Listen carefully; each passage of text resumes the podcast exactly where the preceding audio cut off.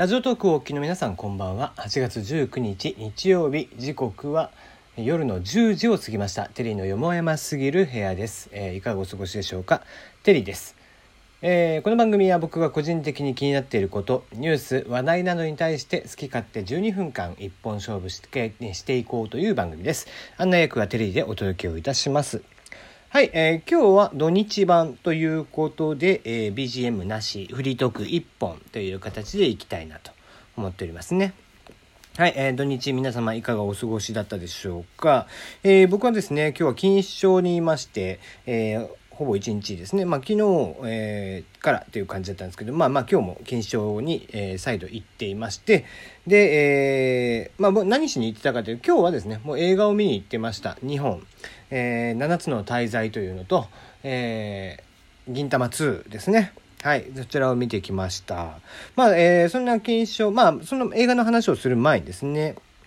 えーまあ、毎年ですね、この時期、8月18日、19日、今年はそうなんですけども、えー行きましたら、隅田ジャズフェスティバル、隅田ストリートジャズフェスティバルというのをやっています。えー今日はですね、もう実際のメイン会場である、えー錦糸公園っていうところがあって、えーそこのすぐ近くにずっといたので、もうずっと音が聞こえっぱなしだったんですけども、えーこの隅田ストリートジャズフェスティバルというのはですね、墨田区が、まあ、えー場所で言うと4、まあ、大小含めてステージが40箇所以上、えーありまして、まあ、メイン会場は錦糸公園としているんですけどももちろん駅周辺から、えー小さな、えーまあ果てはねこうスタバの中とかで、え空間を作って40箇所であちらこちらと、えジャズが聞こえてくるという感じのフェスティバルをやっています。もうこれも全部ね見るのが無料なんですね。なので、えー非常に面白いイベントだなと思って、えー見ていたんですけども、これも何年ぐらい前から始まってるんですかね。もう結構長いことやっている印象がありますね。はい。えーこれまあ3回、第3回って書いてあるけどな、えー実際に、えー第何回なのかというのがちょっと、あ、第9回ですね。はい、えー第9回墨田ストリートジャズフェスティバルというのをやっています。えーまあ、墨田区周辺、引舟、押上、錦糸町、両国、東京スカイツリー駅、このですね、え5個、えー錦糸町を中心としたこの5個でですね、やっていますと。えー結構、えーメイン会場ではですね、出店とかも非常にいっぱい出てたりとか、えーまあもちろん無料でね、そういうジャズの生演奏に触れることができるなんていうことがありますんで、非常に人が多くてですね、えー墨田公園がものすごい、えー人口密度になっているなという印象でございました。僕はその隣のね、オリナスという、えーショッピングモール内にあります、えー東宝シネマズ錦糸町。え今年の11月からですね、えー楽天地というすぐ近く、今度、あのー錦糸町を挟んで、反対側にあるショッピングセンターの中にもあった、えっ、と、楽天、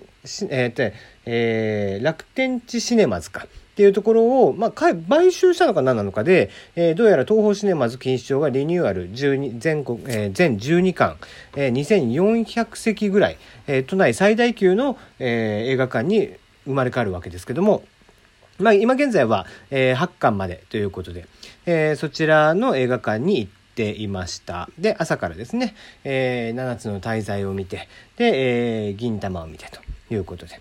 あのー7つの大罪のね、感想も言いたいんですけども、僕はね、7つの大罪あんま好きじゃなくて、えー結構寝ちゃいました。退屈になっちゃって。えーあの、子供たちはですね、一緒に、えー子供たちにも店に行ってたので、子供たちは楽しんでいたんですけども、うん、僕はどうもあの、7つの大罪は相変わらず絵が下手じゃないですか。えーで、そのあの、ね、ドラゴンボールを中途半端に真似たような、えー鳥山明先生に影響を受けまくってるのにもかかわらず受け入れられてないような、えーそんな絵柄の、えー ねえー七つの大罪、えーその作品がですねどうも僕はこうまず絵の感じで好きではなくて、うん、講談社さんはなんであの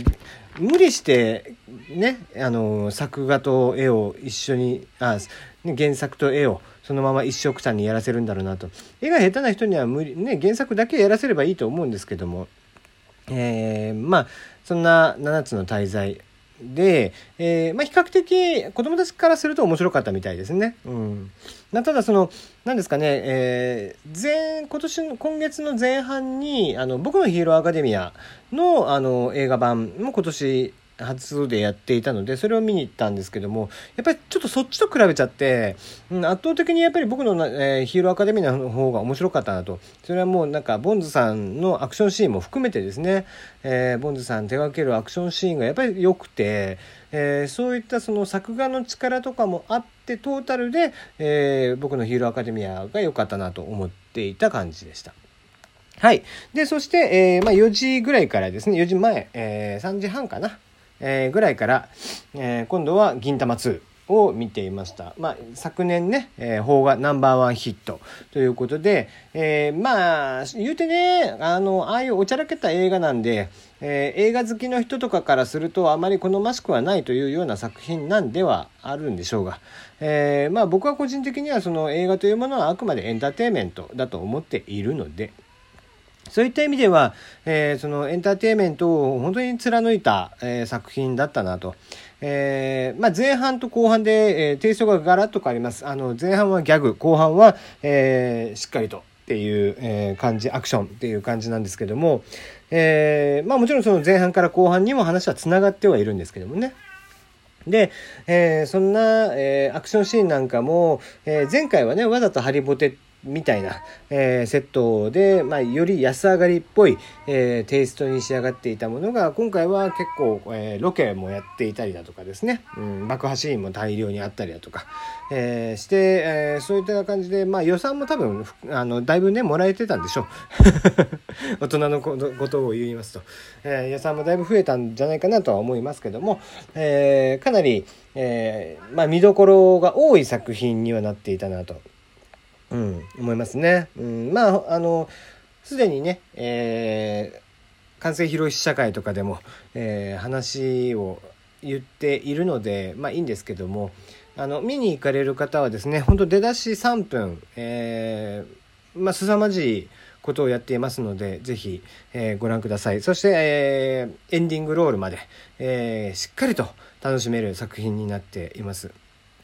特に前半はですね、ああ、これよくやったなと。うん、まあまあ、言ってね、あのー、アニメの方の映画でもやっていることをやったっていうことなんですけども、あの、なので、ああ、もしかしたらあれかなって思う人、銀玉好きの人だったら、もしかしたら気づくかもしれないんですけど、まあそれはそれとして、えー、楽しんでいただければとは思いますが。うん、アニメ銀玉の、えー、感じがよりこう、なんか近くなったなという印象がありますよね。うん。まあ、それをこう実写化していると。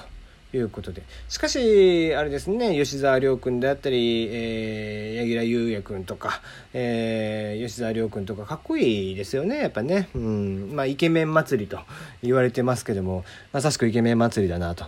えー、ああいう中にいるとこう、まあまあ、新八の役をやっているっていうのもありますけども、須田くんとかはやっぱり純粋なイケメンじゃねえなと いうのは思いますよね、彼なんかはね。はい。えー、小栗旬さん演じる銀ちゃんも、えー、今回もかっこよくて、えーえー、まあそうですね、